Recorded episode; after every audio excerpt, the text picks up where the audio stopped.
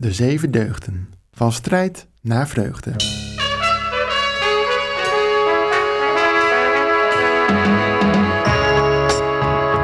De tweede deugd. Moed. In de vorige aflevering leerden we dat opvoeding van groot belang is voor een deugdzaam leven. Je driften onder controle houden speelt een belangrijke rol in het succes tijdens je latere leven. 100 jaar geleden groeide Nietzsche nog op onder stringente regels. Laatst zei een vriend tegen me dat de kinderen van zijn broer alle vrijheid krijgen in het botvieren van hun verlangens, omdat de ouders niet getypeerd willen worden als nazi's. Dat is wellicht een exceptioneel voorbeeld, maar het zegt wel iets over de veranderende tijdsgeest. Nee, we weten niet meer voor wat willen we sterven. Dat is natuurlijk ook een vraag die me al heel lang bezighoudt. Is er nog iets waarvoor we bereid zijn te sterven? Het antwoord van mijn grootmoeder was: Als je geen ruggengraat hebt, kun je net zo goed dood zijn. In het verhaal van Mozes betekent het dat je de moed vindt niet omdat je zelf ergens zo goed in kunt, omdat jij zo fantastisch bent, maar dat je de moed vindt in het feit dat die ander jou nodig heeft. Plato zei tegen de Grieken: Jullie zijn heel moedig, maar kunnen niet omgaan met zelfbeheersing. Hoe zit dat met ons? Hebben wij de moed verloren? Zoals Damian Denis vindt, zijn we controlefreaks geworden. Zo gespitst op het behoud van ons leven dat we trachten al het onzekere buiten te sluiten. In de musical Annie zegt de butler: Een kind zonder moed is als een sterrenloze nacht. Wat is moed? Word je ermee geboren? Valt het aan te leren?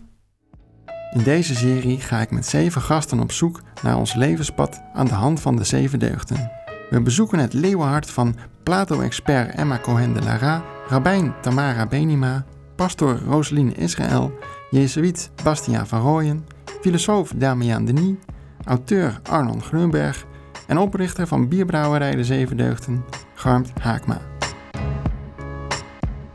Hoe zat het ook alweer met de moed van onze Platoonse voorouders? Laten we alvast in de stemming komen met een kort fragmentje uit de Ilias van Homerus. Toen stormde Diomedes weer naar de voorste gelederen.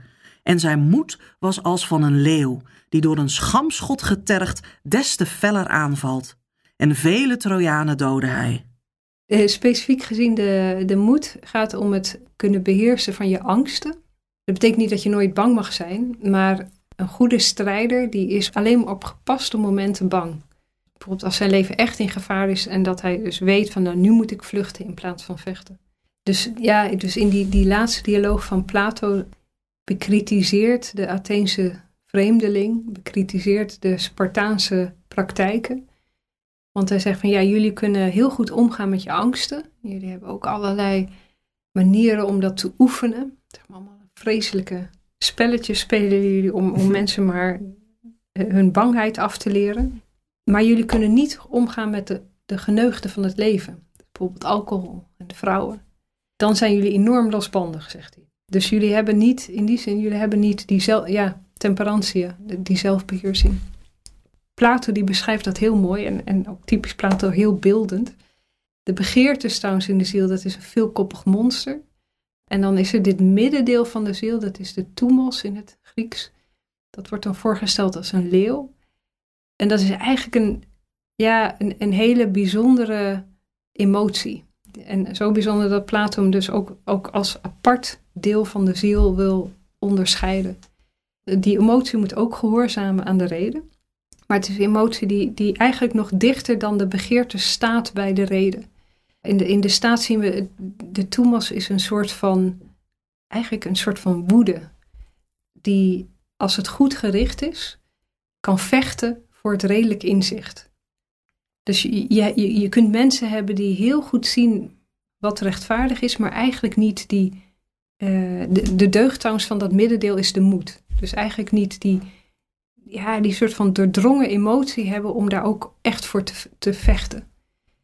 Je zag dat misschien een beetje, ik wil niet te, populair doen, maar je zag dat misschien, en ik ken hem ook niet, uh, misschien een beetje bij Peter R. de Vries, die net uh, helaas vermoord is. Er werd over gezegd, hij kende weinig angst. En een tumodisch persoon, die, die kent ook weinig angst. Dus dat is ook echt een beetje de strijder in de ziel, de leeuw. Maar goed, die moet gehoorzamen aan de, aan de reden. Want de reden begrijpt wat het juiste is om te doen. Ja. Dus er moet orde zijn in de ziel, een, een ordelijke harmonie. Kijk, moed is, is, is risico durven nemen. De, de reden waarom wij zo naar de Vries opkeken, is omdat hij gewoon ook risico's durfde nemen. Ook geen controle had. En controle maakt moed overbodig, zou je kunnen zeggen. Omdat het vast ligt. Maar het is verschrikkelijk saai. Er is helemaal niks aan. Dus uh, controle maakt alles dood. Creëert geen spanning. Uh, geen risico. Je weet wat het is. Dat is controle. Voor veel mensen geeft dat zekerheid. Maar controle is een gevolg van angst. Is eigenlijk de angst die ertoe leidt dat je verlangt naar controle. En moed is denk ik daar helemaal aan tegengesteld. Dan ben je niet geïnteresseerd in controle. Je denkt gewoon, uh, ik ga kijken wat het geeft. En ik weet het niet, maar daarom ga ik het wel doen. En dat is dus de, laten we zeggen, emotionele vaardigheid die je nodig hebt om dat aan te pakken. Dat is wat wij moed noemen. Denkt u dat u dat van, zelf van nature heeft? Of is daarbij iets wat u een, een duwtje in de rug geeft om een bepaalde stap wel om over die angst heen te stappen? Ik denk dat sommige mensen gewoon moediger zijn dan anderen. Maar ik denk ook wel dat het ook voor een groot stuk uh, door de opvoeding wordt bepaald. Ja, als je je kinderen vroeg aanzet om, om risico's te nemen, uh, nee, niet gek, maar gewoon aanzet tot exploreren en ook tot te accepteren dat je kan falen. Dat, dat als het niet lukt, dat het ook mag. Daarmee ga je uh, het belang van moed onderstrepen en uh, ga je dat ook bevorderen. Maar als je het omgekeerde doet en je trekt ze elke keer pakjes aan, dat als ze vallen, dat ze zacht zijn. Of je zegt nee, dat moet je maar niet doen, want dan gaat dat en dat gebeuren. Dus als je ze leert dat, dat, dat vanuit de angst controle belangrijk is, ja, dan wordt het moeilijker om moed te ontwikkelen. Het is ook een, moed is wel iets waar we nog altijd. Het fascineert mij dat het, het, de deugd of moed volstrekt verdwenen uit onze samenleving. En, en als je kijkt, ik denk dat het bijna tot de 17e, 18e eeuw voortdurend werd verheerlijkt. En vanaf, uh, ja, laten we zeggen, begin van de letteren zou je kunnen zeggen, is moed een enorm thema in alle literatuur, in, in gedichten, noem maar op. En plotseling is het weg. Kunt u een voorbeeld noemen waartoe werd precies opgeroepen om moedig te zijn? Nou ja, als, je, als, ik zeg, als je de klassieke literatuur leest, Homeros, uh, Odyssee of weet ik veel, het gaat alleen maar over moed. Over de, de moed om, om, om dingen te doen. Uh, Achilles die dit doet, die, die dat doet. De Griekse tragedie gaat over moed, moed om de waarheid aan te gaan moed om eerlijk te zijn, om de werkelijkheid te doorgronden, de moed uit zelfopoffering. Dus dat je, je leven gewoon in de weegschaal legt voor een principe. Uh, Iphigenia, uh, het offeren van mensen, het verzet tegen de sociale normen, um, nou, noem maar op. Dus moed was absoluut een centraal begrip. En als je dan gaat kijken in de hoofdse literatuur, met de ridders. Het is moed. Het is altijd moed. Daar komt het steeds op terug. Ja. En, en, en, bij ons is dat... Ik, ik lees het woord nooit. Ik lees het niet meer. Ik weet niet waar het gebleven is. Het is gewoon weg. Dit jaar is uh, Peter R. de Vries uh, overleden. En daarvan werd gezegd... Nou, hij was echt een van de weinige nog moedige mensen in ons land. Denk jij ook dat het zo ja. samen gaat? Dat weet ik niet. Ik weet niet of hij de ene nee heeft bepaalde, hij was heel uitgesproken, dat kan je vorm van moed maar hij heeft bepaalde risico's genomen in zijn onderzoek naar de georganiseerde criminaliteit. Helaas is hem dat fataal geworden. Um, nee, ik denk dat er nog wel meer moedige mensen zijn hoor. Ik, ik denk op het moment dat je allerlei beperkingen hebt en je vecht tegen die beperkingen, is dat ook misschien een vorm van moed te noemen. Het niet opgeven is misschien ook een vorm van moed. Dus ik zou zeker niet zeggen dat Peter de Vries een van de weinige mensen is die nog moedig is. Nee. Wat, wat was jouw laatste moedige daad? Mijn laatste moedige daad, mijn god. Oeh. Goeie vraag. Ik weet niet of ik zoveel moedige daden heb verricht. Ik denk, kijk, moedig. Mijn moed, voor zover die bestaat, zit meer in een manier van leven dat ik toch mijzelf altijd wel weer dwing om bepaalde dingen te onderzoeken. Laat ik het zo, ik vond het wel, ik ben naar oorlogsgebieden gegaan en dat vond ik niet per se vanzelfsprekend. En daar zat het risico dat ik daarmee nam, of kleine risico, kan je dat misschien een klein beetje moed in zich. Ik weet het niet. Ehm, maar het is heel raar om jezelf te zeggen dat je moedig bent. Ik ben natuurlijk op heel veel manieren ook. Ik bedoel, de lafheid is mij niet vreemd of de angst. Dus, ehm, maar ik denk dat, dat jezelf kennen ook een vorm van moed kan zijn. Of jezelf willen kennen. Ik denk moedig ben ik, ik denk als ik iets doe, als ik eenmaal heb gezegd ik doe het, dan geef ik mezelf ook helemaal. Hmm. Dan ben ik helemaal. Misschien is dat wel een vorm van, van moed te noemen. Misschien.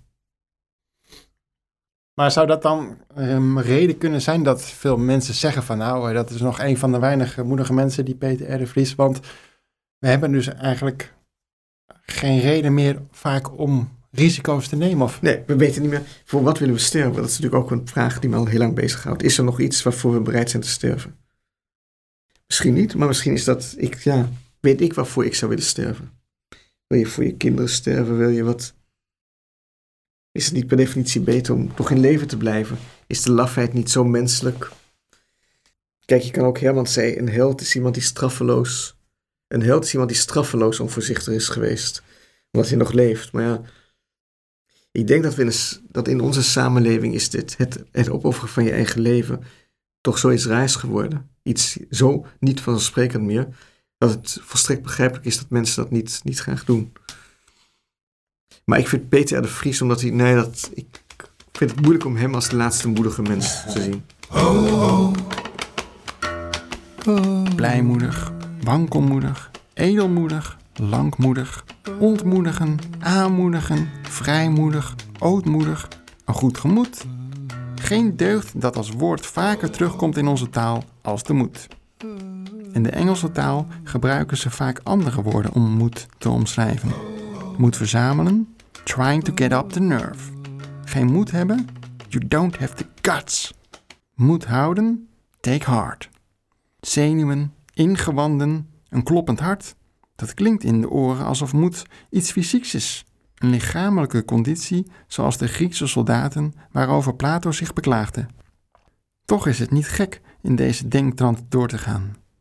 De soldaten in het leger zorgen ervoor dat de bevolking beschermd is in het fort. Fortitudo is Latijn voor moed. En zo tijd over heeft om aan ethiek te doen. Het Griekse woord ethos staat oorspronkelijk voor het leger, het holletje waarin een haas woont. Deze maakt de haas door zich razendsnel rond te draaien in hoog gras, zodat het opgerolde gras naar diens lichaam gevormd wordt. Zo beschouwd trachten ook wij ons leven tot een huis te maken. Eén die ons beschermt, niet alleen tegen de vijand, maar ook tegen eenzaamheid en vervreemding van de ander en onszelf. Een huis waarin wij in staat zijn onze verlangens en ons handelen te interpreteren. De deugd is volgens Aristoteles een houding, in het Latijn habitus.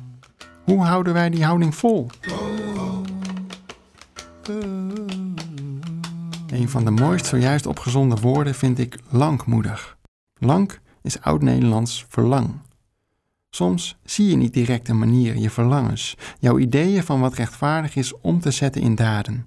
Het vergt vaak een lange adem, een manier te vinden om de leeuw die intern brult naar buiten te laten.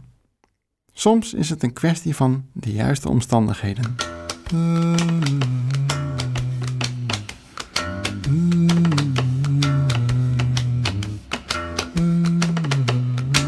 Ik denk dat het verhaal van Mozes typisch het voorbeeld is van iemand die door de omstandigheden van zijn leven een moedig mens geworden is. Het verhaal is eigenlijk zo dat de Egyptenaren angstig waren voor de grote hoeveelheid Joden die er waren en dat ze daarom besloten om alle mannelijke Israëlieten te vermoorden en om haar zoon te redden gooide. Dus die moeder legde het eigenlijk in een rieten mandje het kindje in het water in de hoop dat iemand er zich over zou ontfermen. En dat gebeurde, en wel de dochter van de farao, en zodoende werd Mozes opgevoed aan het Egyptische hof. Dus eigenlijk het voorbeeld van iemand die uit een lage sociale groep komt, die min of meer per toeval zou je kunnen zeggen, opklimt tot een hele hoge positie, vervolgens die positie dan ook weer helemaal kwijtraakt, want op een gegeven moment ziet hij hoe een Egyptenaar een Israëliet slaat. En daar wordt hij zo kwaad over dat hij die Egyptenaar vermoordt. Vervolgens moet hij vluchten, want hij heeft een Egyptenaar vermoord. Maar hij weet waarschijnlijk zelf niet dat hij Joods is. Jawel, dat Oh. weet hij wel. Ja, maar hoe komt het dan? Heeft hij, eh, heeft hij eh, zijn moeder een briefje in een mandje meegestopt? Of? We gaan er, ik weet niet hoe, het, hoe dat dan zo, zo zou kunnen dat hij dat wist.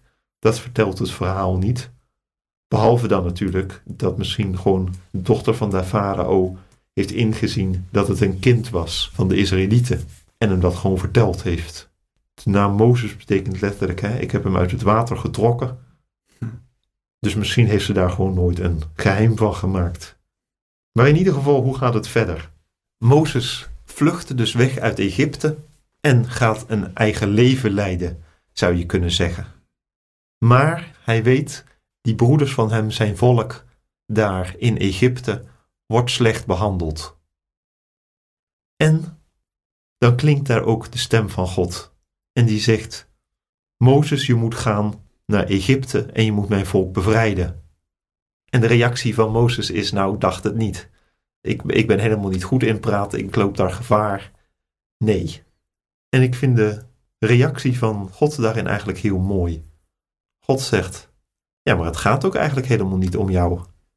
Het gaat er niet om of jij zo goed kunt spreken. Ik zal wel zeggen wat je moet zeggen. En die Israëlieten hebben je nodig. Dat is het belangrijke. En ik denk dat dat ons een beetje brengt op, op de moedigheid. Wat houdt nu eigenlijk moed in? In het verhaal van Mozes betekent het dat je de moed vindt niet omdat je zelf ergens zo goed in kunt, omdat jij zo fantastisch bent, een soort sterke reus, maar dat je de moed vindt in het feit dat die ander jou nodig heeft.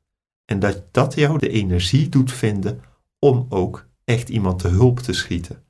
En dus een beetje dat het een tweeledigheid eigenlijk is. Het is een roeping. En in het Bijbelverhaal is dat God die roept om op te komen voor de armen, voor de verdrukte. En dus de tweede, dat je door het bij het zien van het lijden van iemand anders, van de zwakte van iemand anders, zelf de kracht vindt om diegene te helpen. En dat zien we ook met Mozes. Mozes moet de farao proberen ervan te overtuigen zijn volk vrij te laten. Nou, daar heeft hij helemaal geen zin in. En dat gaat ook maar door. Eerst weigert de farao het volk weg te laten gaan. Dan, komen, dan moet Mozes iedere keer opnieuw gaan, gaan vragen met allerlei straffen, met allerlei plagen. Uiteindelijk moet Mozes het volk door de woestijn leiden. En voortdurend zijn er allerlei moeilijkheden. En toch moet Mozes verder. En dat is voor mij steeds die moed. Tegen alle verdrukking in, tegen alle moeilijkheid aan, in toch verder gaan. En dus een moed in de zin van volharding. Wie vindt u zelf eh, de meest moedige persoon uit de Torah? De vrouw naar wie ik word vernoemd, Tamar. Want Tamar doet iets wat zo bizar en buiten de orde is. Tamar wordt uitgehuwelijkt aan Eer, de oudste zoon van Jehuda, Juda. Maar die misdraagt zich en wordt door God gedood. Dan moet zij volgens de traditie uitgehuwelijkt worden aan de volgende zoon. Dat is Onan. Maar Onan verspeelt zijn zaad, want hij wil dat niet. Dan wordt Onan ook gedood en dan heeft ze recht op de volgende zoon. Maar die wordt haar door Juda onthouden. En dan wordt ze voor twintig jaar teruggestuurd naar het huis van haar vader, naar haar vaders familie. Maar zij denkt van, nee, nee, dat gaan we niet doen. En uiteindelijk verkleedt ze zich als hoer. Heel interessant, helemaal gesluierd. Hè? Dus wij zien gesluierd zijn als, als deugdelijk. Want je wekt geen lusten op. Maar in die tijd gingen juist de prostituees gesluierd. En dat was dus kennelijk heel erotisch. En, en twee, want dan kon je niet worden. Wie, wie was dat dan? Ze verkleedt zich als hoer, is gesluierd. Juda slaapt met haar, haar schoonvader. Wat natuurlijk ook helemaal niet mag. Wat echt volstrekt buiten de orde is. Dus ze slaapt desondanks met, met Juda, wordt zwanger. Maar is zo slim om, uh, om zijn staf, een symbool van macht, en zijn gordel, ook een symbool van macht, uh, te vragen. En op het moment dat blijkt dat ze zwanger is en dat ze dus eh, er iets gebeurt, ze, ze, moet, ze moet met iemand geslapen hebben. Nou, ze is weduwe, dus dat kan helemaal niet. Ze is, eh, dus ze wordt voor Juda gebracht om te worden veroordeeld. En dan haalt ze de staf en de gordel tevoorschijn. Zodat hij weet dat hij zelf degene is die dat kind heeft verwekt. Nou ja, dat is een soort van, van moed die ik ongelooflijk vind. En zij wordt uiteindelijk dus de oermoeder van het Joodse volk daarmee. Dus heel interessant. Dat is echt moed, hè? Als je in zo'n samenleving denkt van, ja, maar eh, dit is wat er echt moet gebeuren en ik ga het gewoon doen. En, en, en zich zo kwetsbaar opstelt om ergens, ergens langs de weg als prostituee te zitten, kan natuurlijk ook gewoon van alles gebeuren. En dan openlijk zwakker zijn, nou, ook al een daad van waanzin. En dan ook nog zo'n man uitnodigen, uitdagen. En er maar op hopen, wat helemaal echt totaal niet normaal was, dat die man dan ook nog erkent dat het van hem is. Zij, zij kon weliswaar niet anders, maar hij, hij doet het wel. En hij zegt van, zij is rechtvaardiger dan ik. Wat ik ook ongelooflijk vind. Echt ongelooflijk voor, voor zo'n zo'n macho, ja, zo'n zo'n enorm patriarchale samenleving waar het stamhoofd echt alles is, over leven en dood kan beschikken en dan toch zegt van, ja, deze vrouw eh, is rechtvaardiger dan ik. Nou, echt een fantastisch verhaal. Waar denkt u dat die moed zo vandaan komt? Het lijkt bijna alsof er echt iets lichamelijks gebeurd is dat je je zo rot voelt van, je kan niet nou, eh, ik denk dat moed in het genenpakket zit. Er zijn gewoon mensen die angstiger zijn dan anderen. Er zijn mensen die zich minder laten leiden door wat er over ze gezegd ga, zal gaan worden. En er, er, er zijn mensen die gemakkelijker de prijs willen betalen voor waar ze voor staan dan anderen. Maar ook of je de mogelijkheid hebt gehad om dat te oefenen in je gezin of in het gezin waar je uitkomt of in je vriendenkring, zodat het zich, die, die eigenschap zich ook heeft kunnen manifesteren. Ja, en dan moet je nog in een situatie komen waarvan je denkt van, ja, ik, ik kan echt niet anders. Heeft het u zelf eh, gestimuleerd, geïnspireerd op een bepaald moment in het leven, deze naam, dit verhaal? Ik kan wel moedig zijn. Ja, ik kan wel moedig zijn, maar nee, dat heeft meer te maken met dat, eh, dat ik ouders en grootouders heb gehad die moedig waren. Ooms, ooms, tantes. Mijn moeder was ook om de dode dood niet bang. En mijn grootmoeder van moederszijde ook niet. En mijn, omdat mijn grootmoeder Jodin was geworden, werd dat niet door de Duitsers erkend, nazi's erkend. En kon ze dus eh, waarschijnlijk verzetswerk doen. Want mijn moeder heeft op een gegeven moment tegen haar moeder, dus mijn oma, gezegd van dat ze het veel te eng vond wat ze allemaal voor mijn oma en andere mensen opgedragen door mijn oma voor andere mensen moest doen. En het antwoord van mijn grootmoeder was: Als je geen ruggengraat hebt, kun je net zo goed dood zijn.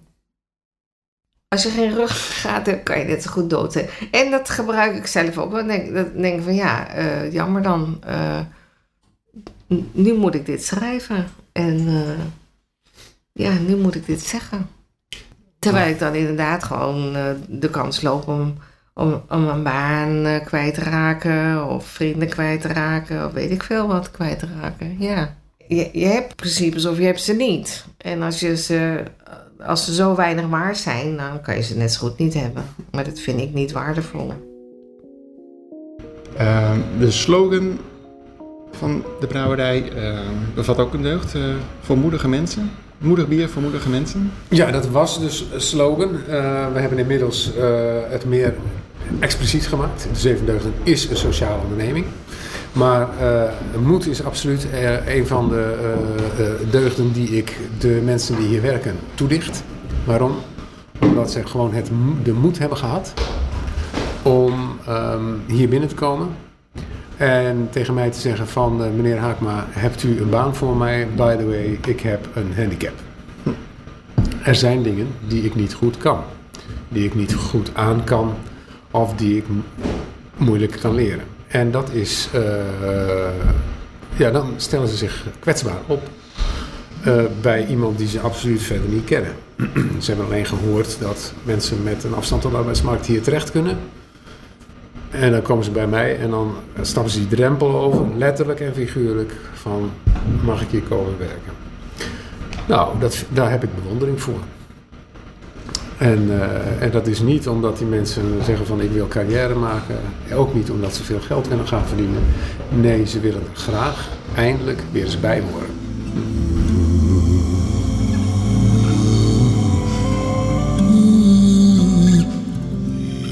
In onze woonkamer hangt een groot schilderij van René van Dijk. In het midden van het schilderij openbaart zich vanuit een groot zwart gat een masker, waaromheen het knettert en knispert. Rauwe aardse tonen koper, chroom en goud lopen vurig in elkaar over. Rechts is woest met een hand door de kolkende massa heen gekrast. Het doet me denken aan Mozes, wiens vlucht een halt werd toegeroepen door een wilde rode zee. Soms zijn er momenten in je leven waarbij de situatie uitzichtloos lijkt, totdat je ingrijpt. Soms moet je als Mozes recht door zee, moedig voortgaan en dan zal het water voor jou aan de kant gaan. En doe maar denken aan Muhammad Ali. Ook al hoefde hij niet direct naar Vietnam, hij weigerde de optie opgeroepen te kunnen worden om te vechten voor de Amerikaanse strijdkrachten. Daarop werd zijn bokslicentie ingetrokken.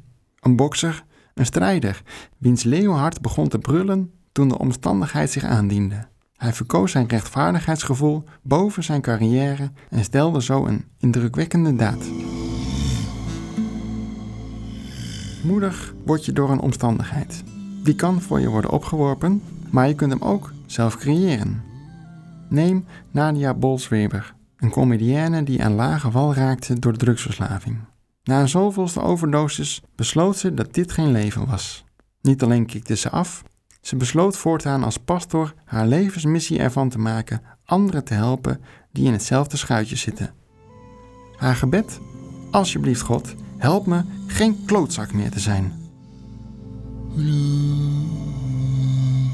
Op een bepaalde manier uh, ja, vind ik het wel jaloersmakend. Nou, de manier waarop zij pastor, theoloog en uh, publicist kan zijn. Zou je kort kunnen zeggen hoe zij daar is gekomen, op die positie? Wat ik ervan begrepen heb, is dat ze eigenlijk uh, comedienne was. Maar ze kampte met uh, verslaving, enorme verslavingsgevoeligheid. Ergens daarin, op die weg, heeft ze God ontmoet. En is ze dusdanig aangeraakt dat ze er ook voor anderen wilde zijn.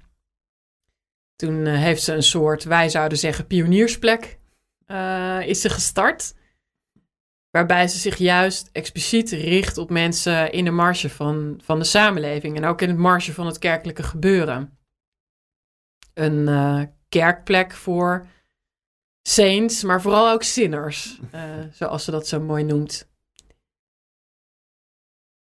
En ik vind haar een voorbeeld omdat ze heel authentiek en dicht bij zichzelf blijft aan de ene kant. En hoe zij God ervaart uh, in haar leven.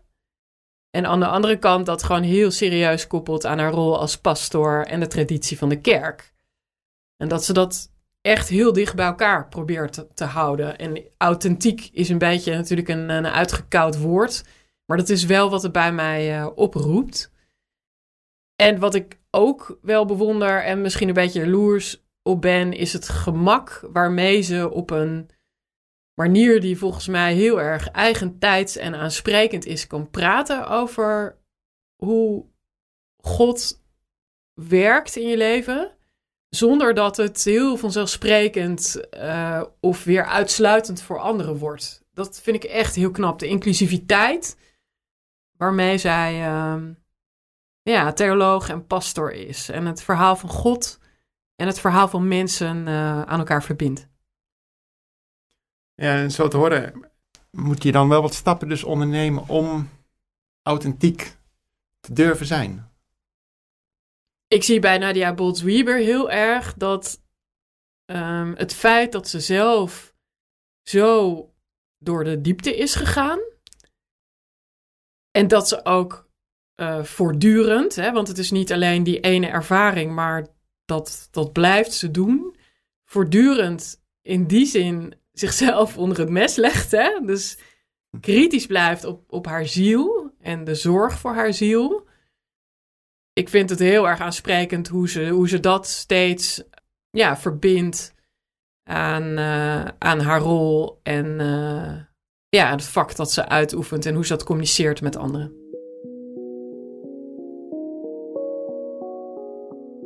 Kafmara, ja. En dat was iets wat je al jaren, sinds jaren ja.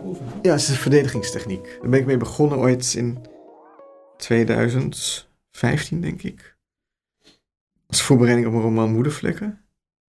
Ik vond dat dat wel een mooie toevoeging was. Ook omdat het toch een soort lichamelijke confrontatie is met, met je eigen beperkingen. Met, beperkingen van anderen. Ik denk niet dat ik, ooit zal, dat ik het ooit zal gebruiken in werkelijkheid. Um, manier om sterker te worden. Een andere manier om na te denken over wat, wat vechten zou kunnen zijn.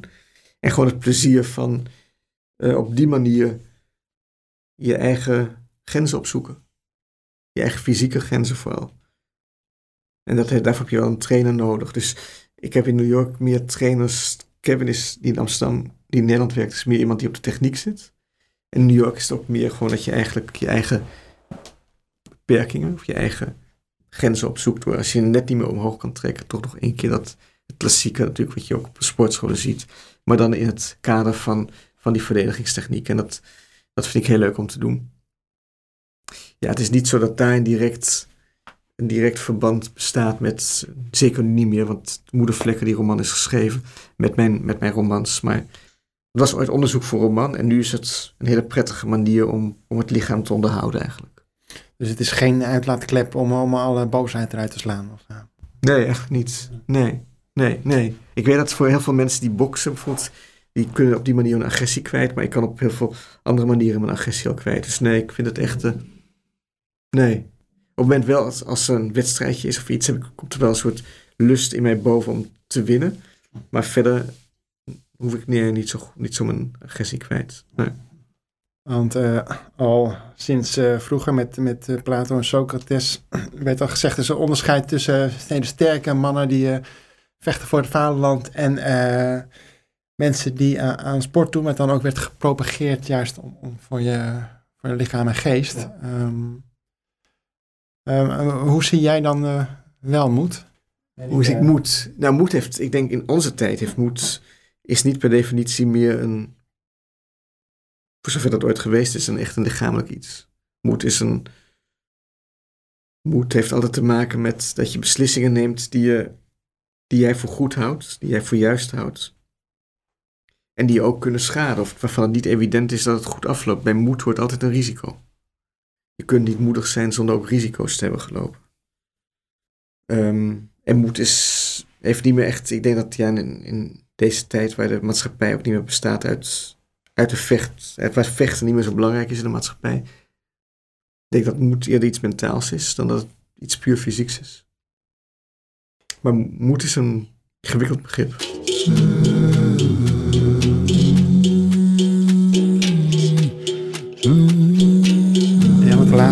Zijn uh, academie, zijn elite eigenlijk opleiden door bijvoorbeeld uh, muziek te leren spelen en ook uh, zich te bekwamen in vechtkunst of sporten. Ja, ja. Een sport beoefenen, dat kan ook helpen in ja. zelfbeheersing. Ja, zeker. En de muziek is ook zo'n mooi voorbeeld.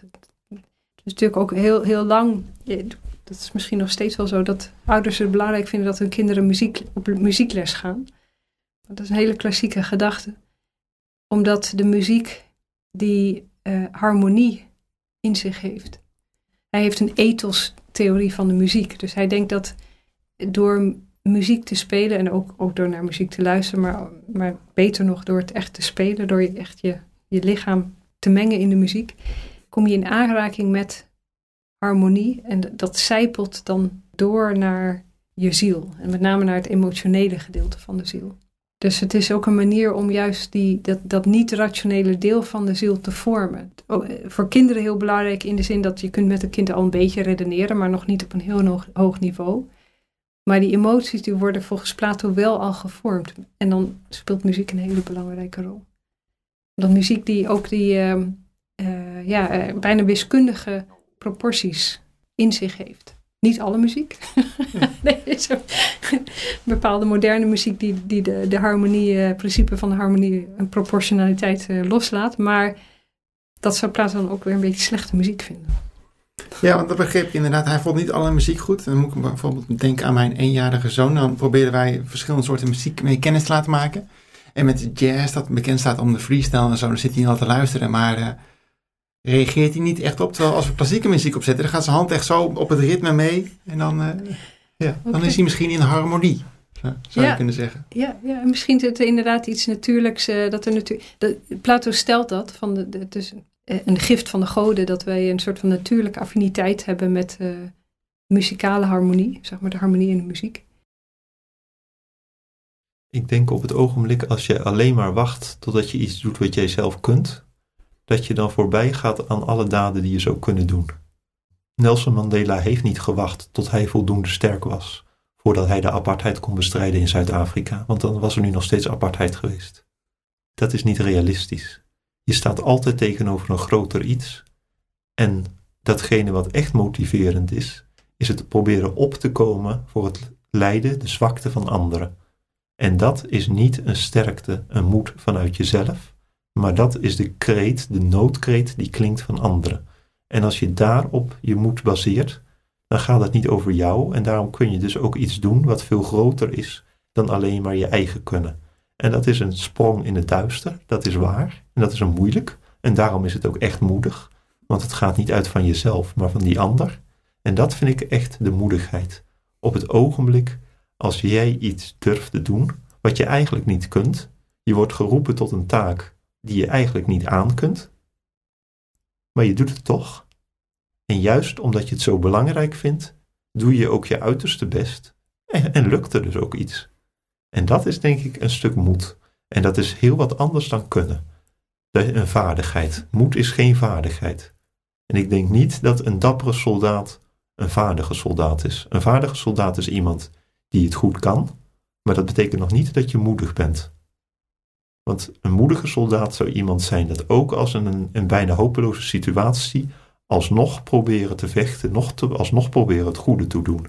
Dat vind ik belangrijk, dat moed is iets wat je kunt vinden, ook als je kan gebaseerd zijn op een vaardigheid. Dat zou kunnen, maar dan is het eigenlijk niet moed. Dan is het gewoon logisch nadenken. Als je, iets, als je een vaardigheid hebt om iets te doen en je doet het, oké, dan ben je logisch en goed bezig wellicht, maar dan is het geen moed. Pas op het ogenblik, als je iets doet wat, wat je niet kunt, dan is er sprake van moedigheid. Maar hier vindt dus wel duidelijk een verplaatsing uh, plaats van wat moed is. Als je kijkt naar uh, moed vanuit Plato en, en, en, de Griekse wereld, dan is het echt uh, een beetje bijna op, als op topsportersniveau. Hè, van ik ben de sterke en de meest moedige, die is dan ook het sterkst. Ja en nee. Als we kijken naar, ja, het klopt denk ik wel. Het gaat niet zozeer om de, sterk, de sterkte van die persoon zelf, in de zin van een topsporter.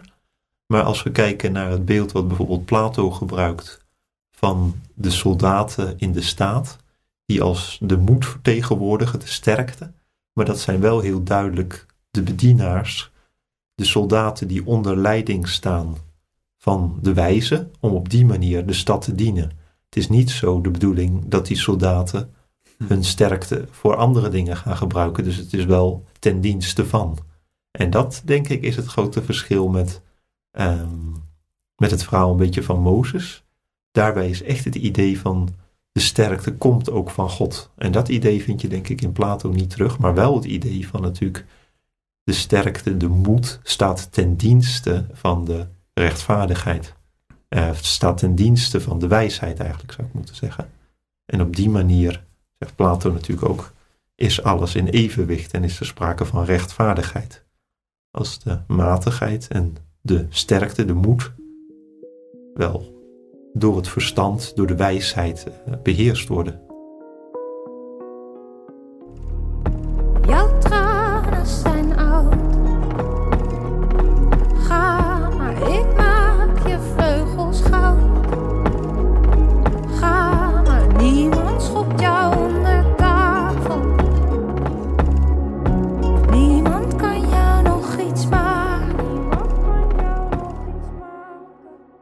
Ik denk dat er zeker moed is. Uh, natuurlijk, we hebben niet meer de klassieke uh, strijd. Hè? Het is lastiger om te bepalen wie moedig is of niet. Maar sommige mensen zijn ook bereid om hun leven te geven om een ander te redden. Of doen iets waar je van denkt, nou dat zou ik helemaal niet doen.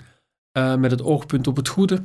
Moed kan zich ook natuurlijk afspelen in economie, in politiek. Je moet ook bepaalde politieke moed hebben om dingen aan de kaak te stellen. Uh, ik vind die vrouwen die de laatste jaren of de laatste tijd dat seksueel onaangepast gedrag aan bod brengen. Uh, hoewel het lastig is in, in, in een context uh, waar nog altijd een soort van mannelijke dominantie heerst. En als er afhankelijk vindt, dat is ook moed. Daar moet je ook moed voor hebben om dat te kunnen doen. Die opmerking wordt vaker gemaakt dat het ja, in onze samenleving een beetje het ontbreekt ons aan de moed. Ja, in contrast tot Plato-samenleving, waar er misschien te veel gelet werd op moed en te weinig op andere deugden. En vindt men dat ergens misschien ook een beetje jammer. En dat men een moedig persoon daardoor extra bewondert, omdat het in onze tijd ja, bewonderenswaardig is. Hoe zou dat komen, denk je, dat het nu in onze huidige democratie een beetje wegcijpelt of uh, de moed ons in de schoen is gezonken? Nou ja, als je er strikt soort van platonisch naar kijkt, dan zou je zeggen, ja, nogal wie dus, want we, worden ook niet meer fysiek getraind in de moed.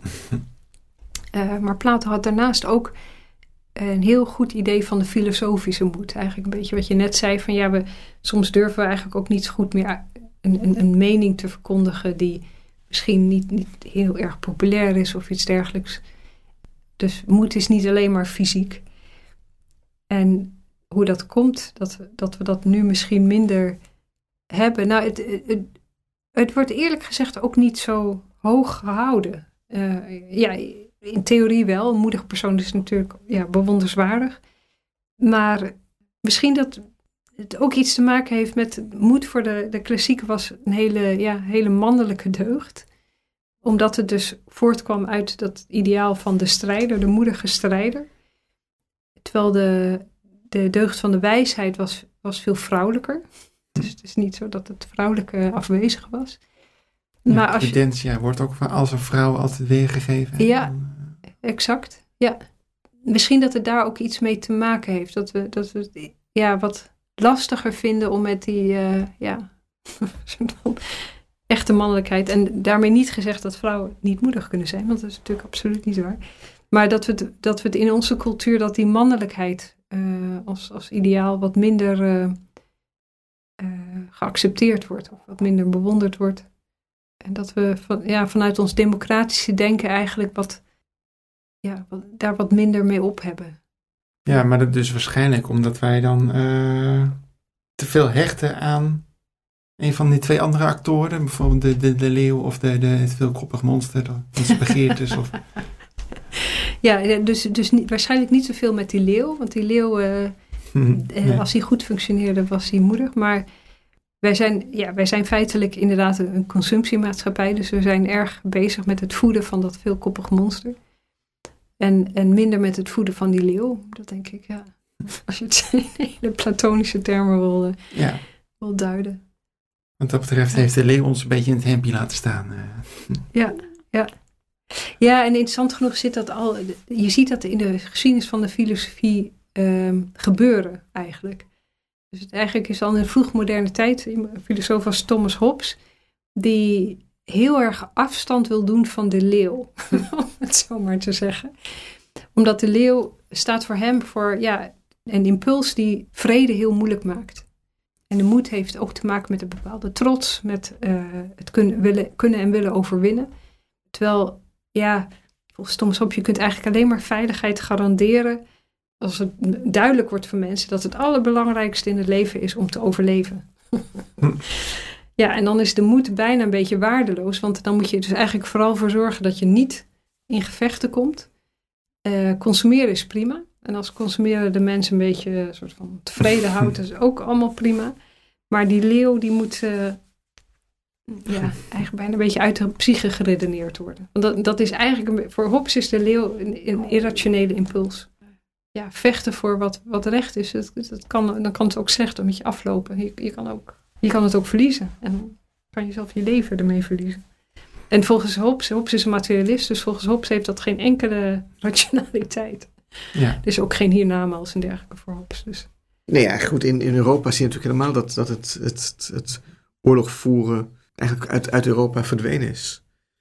Dat Europa dat aan Amerika heeft willen overlaten, nog steeds overlaten. En dat ja, wie, wie in Nederland zou zijn kinderen naar het oosten van Oekraïne willen sturen om een Russische invasie tegen te houden. Ik kan heel goed begrijpen dat mensen zeggen ja, nee, dank je. Tegelijkertijd is het natuurlijk betekent dat als je zelf, betekent dat degenen die nog wel bereid zijn voor een bepaald iets, een bepaald ideaal, tussen aanhalingstekens te sterven, dat die altijd een streepje voor hebben op jou. Ik denk meer dat het gemak, het comfort, het feit ook dat mensen niet meer zoveel kinderen hebben als vroeger, dus dat het kind zelf daardoor waardevoller is, belangrijker, dat dat ermee te maken heeft dat wij niet zo snel meer het hoogste offer brengen wat, wat van ons gevraagd kan worden, het leven.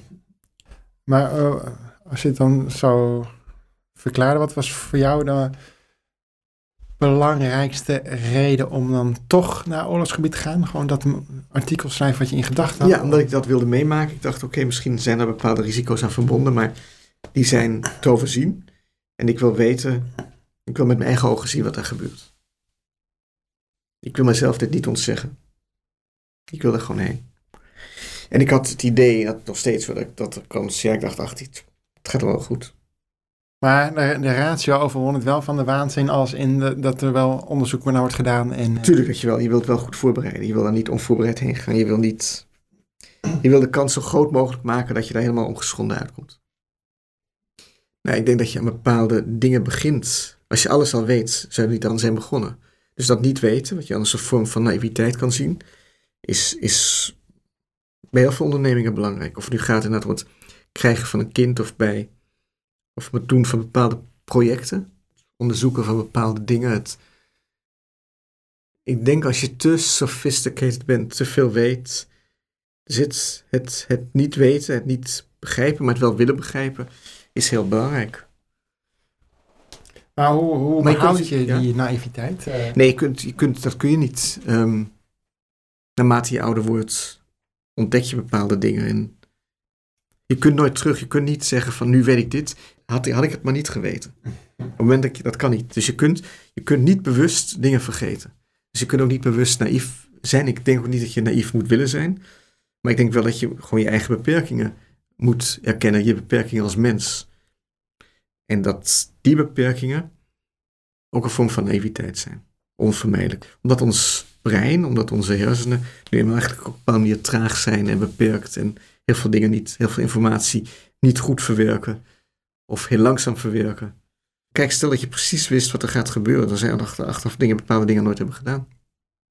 De toekomst, dat is de openheid. Dat is ook de vrijheid. Dat dingen open liggen, dat je het niet weet. Dat het niet gedetermineerd is, of althans niet gedetermineerd lijkt.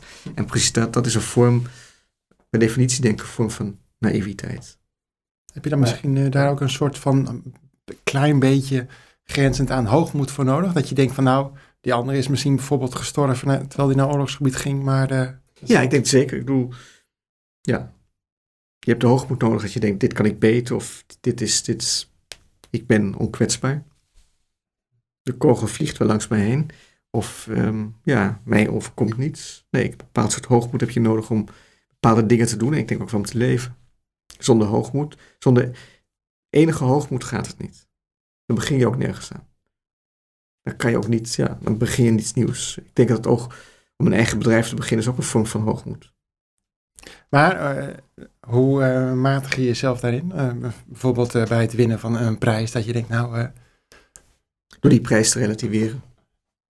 Door ook te erkennen dat dat ehm, ten dele ook geluk was. Geluk dat ik deze genen heb, deze ouders, deze opvoeding. Dat ik ben geworden wie ik ben. Tuurlijk heeft ook te maken met keuzes die ik heb gemaakt, ongetwijfeld. Maar ook met heel veel factoren waarop ik geen enkele invloed heb uitgeoefend. En dat besef relativeert natuurlijk enorm. En is ook een relativering van hoogmoed. Ik besef heel goed dat, dat wij mensen geen goden zijn. En dat het ook heel gevaarlijk is om wel goden, om God te willen, of een God te willen worden. Dat dat desastreus kan zijn.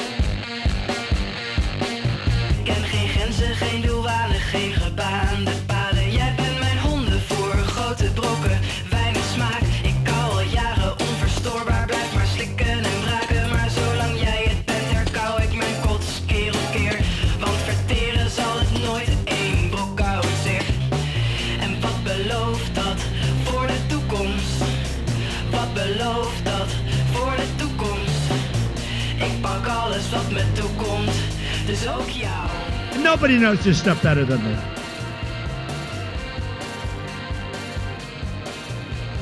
Daarentegen, hoogmoed is, er, eh, lijkt wel weer hoog in het vaandel te staan. Als we kijken naar iemand als eh, Donald Trump. En eh, ik ben de beste, ik ben de beste. Ja. ja, maar dat vind ik zelfs, dat zou ik geen hoogmoed durven noemen. Dat is echt dwaasheid, denk ik. Dat is echt absurd, idioot, megalomanie, doorgeschoten narcisme. Waanzin is dat, vind ik. Ik vind de hoogmoed dan toch nog wel iets subtieler. En daar werd je hard voor gestraft. Hè? Dus eh, ook in het Griekse denken was dat de grote zonde eigenlijk, hoogmoed. Dus dat hubris. Ja, en eh, dat is denk ik wel kentekend voor onze tijd. Iedereen leidt daaraan. Iedereen denkt dat hij de Mount Everest kan beklimmen. Of eh, met haaien kan gaan zwemmen. Of weet ik veel kan gaan doen. Maar ik vind het heel normaal om al die uitdagingen gewoon te kunnen. Eh, dus ik denk dat dat wel inderdaad een beetje... Ja, misschien de ziekte van onze tijd is hoogmoed. Niet bij Trump, maar bij ons allemaal. Vanuit het individualisme en de maakbaarheid. Wat helpt u om met beide benen op de grond te blijven staan? eh, om, om niet eh, al te hoogmoedig te worden? Ja, het is altijd een risico dat, dat je dat toch doet. Ehm, maar wat mij helpt is eh, mijn nabije omgeving. Dat zijn mijn kinderen, mijn vrouw, die dan oh, ja, uiteraard mijn kleine kanten kennen. En mij daar toch ook op aanspreken. Dus dat, dat is al wel heel... eh, dus dan word je met je voeten op de grond geplaatst. Maar ook omdat als je een beetje inzicht hebt, wel heel snel erachter komt dat er heel veel redenen om te falen zijn. En dat mensen ook heel dikwijls falen. Of ik zelf dikwijls gevoel dat dat falen, dat dat heel eh, ehm, vaak aanwezig is. En dat als het een paar keer lukt, wat je echt wil, eh, het toeval niet moeten uitsluiten. Dus als je eh, ervan uitgaat dat, dat successen ook deels te danken zijn aan het geluk, dan creëert dat een gevoel van dankbaarheid dat, dat het je te beurt valt. En eh, dat het falen ook frequent aanwezig is, ja, dan helpt het denk ik wel om een beetje met beide voeten op de grond te blijven staan. Ja. Eh, maar dat klinkt ook een beetje als het aannemen van een, een open houding. eh. want moed hebben, de- heeft denk ik ook te maken met niet verstarren, niet cynisch worden door alles in het verleden, maar toch ondanks alles wat in het verleden gebeurd is, toch door te gaan. Ja. Ja, ik denk het ook wel, ja. Ja, het is een bepaald geloof ook iets. Hè. Moet geloven dat het goed zal aflopen. Dus dat, dat, dat, kan alleen op basis van een bepaald vertrouwen dat je hebt. En ook al gaat het slecht, dan nog durven op vertrouwen dat het goed komt. Eh, dat, dat is denk ik wel heel belangrijk voor moed, dat je dat kan opbrengen. Ja. Wat denkt u dat een mens daarvoor nodig heeft, vooral als het in het verleden een paar keer heeft gefaald, dat het toch dan open staat voor de, om, om weer Ja, ik denk steun van een ander, dat dat wel heel bepalend is. Als je dus al- als kind ook, eh, of ook als volwassene, faalt, en wordt erop afgerekend, dan zal je behoudender worden. Dan ga je minder risico's nemen. Dan wil je dus zekerheid en controle. Maar als je wordt aangemoedigd om iets te doen en het gaat fout. En eh, je wordt blijvend aangemoedigd om toch verder te proberen. Omdat je zegt, ja, dat, dat verlies, dat nemen we mee. Eh, dan, dan denk ik, ga je mensen inspireren om, om moedig te zijn. Om dingen aan te kunnen eh, die ze misschien niet voor mogelijk achten. Ja. En hoe komt het dat, ehm, wat je dus dikwijls bij eh, mensen ziet, dat Mozes niet overmoedig wordt? Dat hij denkt van, nou, ik heb dit mooi geflikt, dus nu ga ik eventjes al, alle macht naar mij toe trekken en ik doe de kroon op. Ja, ik denk dat dat het grote gevaar is van inderdaad van de overmoedigheid. Dat je denkt dat de moed in jezelf ligt. En dat jij degene bent die als het ware de sterkte heeft. Terwijl het, het mooie van het verhaal van Mozes is, de sterkte ligt niet in Mozes zelf, maar ligt in God. En ligt in noodzaak van het volk dat gered moet worden. Hoe komt het dat Mozes dat eh, niet heeft. Ik denk omdat juist Mozes iemand was die er helemaal niet geschikt voor zijn taak was. Hij zegt het zelf, ik kan helemaal niet goed spreken. Mijn broer, eh, waarom vraag je die niet? Die spreekt toch veel beter. Maar uiteindelijk valt Mozes toch ook wel degelijk, eh, denk ik, in de valkuil van overmoed. Want op een gegeven moment in de woestijn, daar maakt hij ook een fout. En wordt daar ook vrij zwaar voor gestraft. En dat lijkt dan toch ook wel te zijn. Ja, je gaat er te veel van uit dat jij Mozes iets kunt, maar het is uiteindelijk God die de sterkte geeft, die de moed geeft en ook de mogelijkheid geeft om een oplossing te brengen. Dus ik denk dat dat inderdaad, om het op een klassieke manier te zeggen, ja, je kunt je verschuilen natuurlijk in de lafheid. Ik kan het helemaal niet. En dan gebeurt er dus ook niks. Maar je kunt je ook overschu- verschuilen in de, ja, in de overmoed. En zeggen, ik ben zelf zo sterk, zo fantastisch. Maar dan vergis je ook, want dan gaat het nog steeds om jezelf. Beide zijn eigenlijk het alleen maar kijken naar jezelf. En niet naar wat de nood is, wat er gedaan moet worden. Heb je wel meegemaakt dat mensen dus in dat cirkeltje blijven zitten of die het niet aandurven, die er liever eigenlijk begraven blijven in hun eigen problematiek? Om hun een steun te geven die hun vooruit hielp, helpt? Wat ik het mooie vind van werken met en voor andere mensen. En dan inderdaad helemaal mensen die, nou ja, bepaalde vraag of zorgbehoeften hebben. Is aan de ene kant om met de ander op te trekken. En te kijken hoe je, in mijn geval vanuit mijn rol als begeleider, pastoor ehm, of vaste bewoner van een leefgemeenschap, de ander kunt helpen om in ieder geval voor een bepaalde periode weer even mens te mogen worden. En die nou, onderliggende laag met elkaar op te mogen zoeken en daar ruimte voor te maken. Dat is gewoon heel mooi om dat mee te maken. Tegelijkertijd maakt het optrekken met mensen op die manier, maakt het ook dat dat zo mooi is, omdat dat ook aan mij gebeurt. Dus het is niet alleen zo dat ik er dan daarin voor de ander ben en de ander begeleid. Natuurlijk, zeker als het vanuit een bepaalde professionele rol is. Maar ik vind minstens zo mooi de ervaringen dat die rollen ook omgedraaid kunnen worden. En dat ik dus van de ander juist iets leer over mijn eigen hoogmoed, onmatigheid, eh, jaloezie.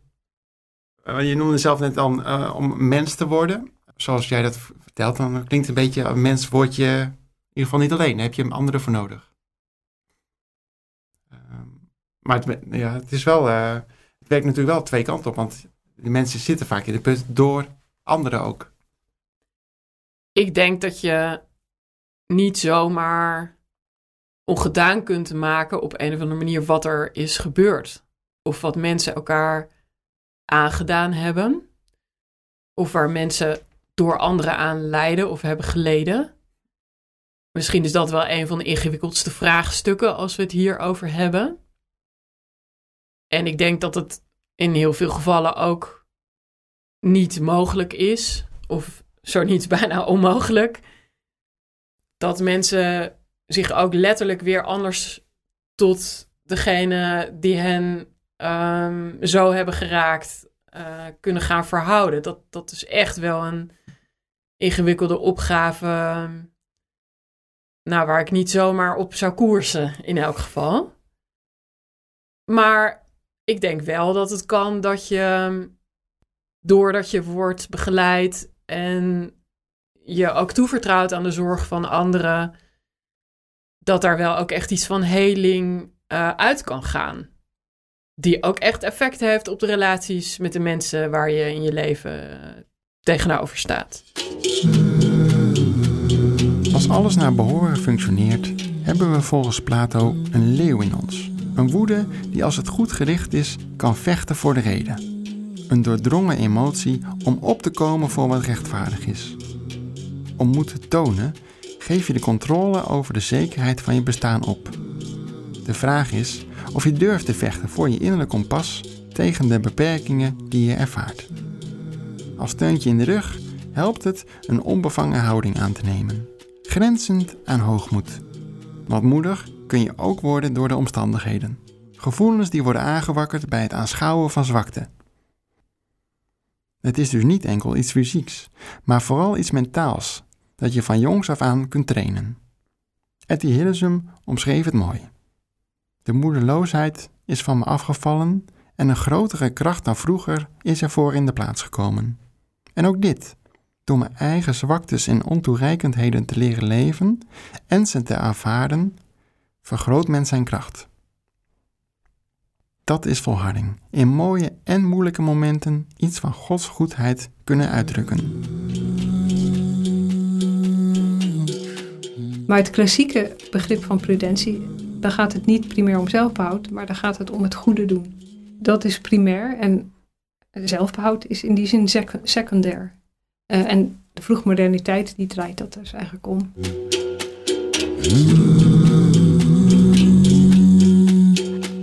In de volgende aflevering gaan we in op de derde deugd, prudentia, de wijsheid en voorzichtigheid. Toen Socrates van het orakel van Delphi te horen kreeg dat hij de meest wijze mens op aarde zou zijn, was hij voorzichtig dit eerzuchtig aan Jan en Alleman te verkondigen. Want wat weet ik nou helemaal, dacht hij.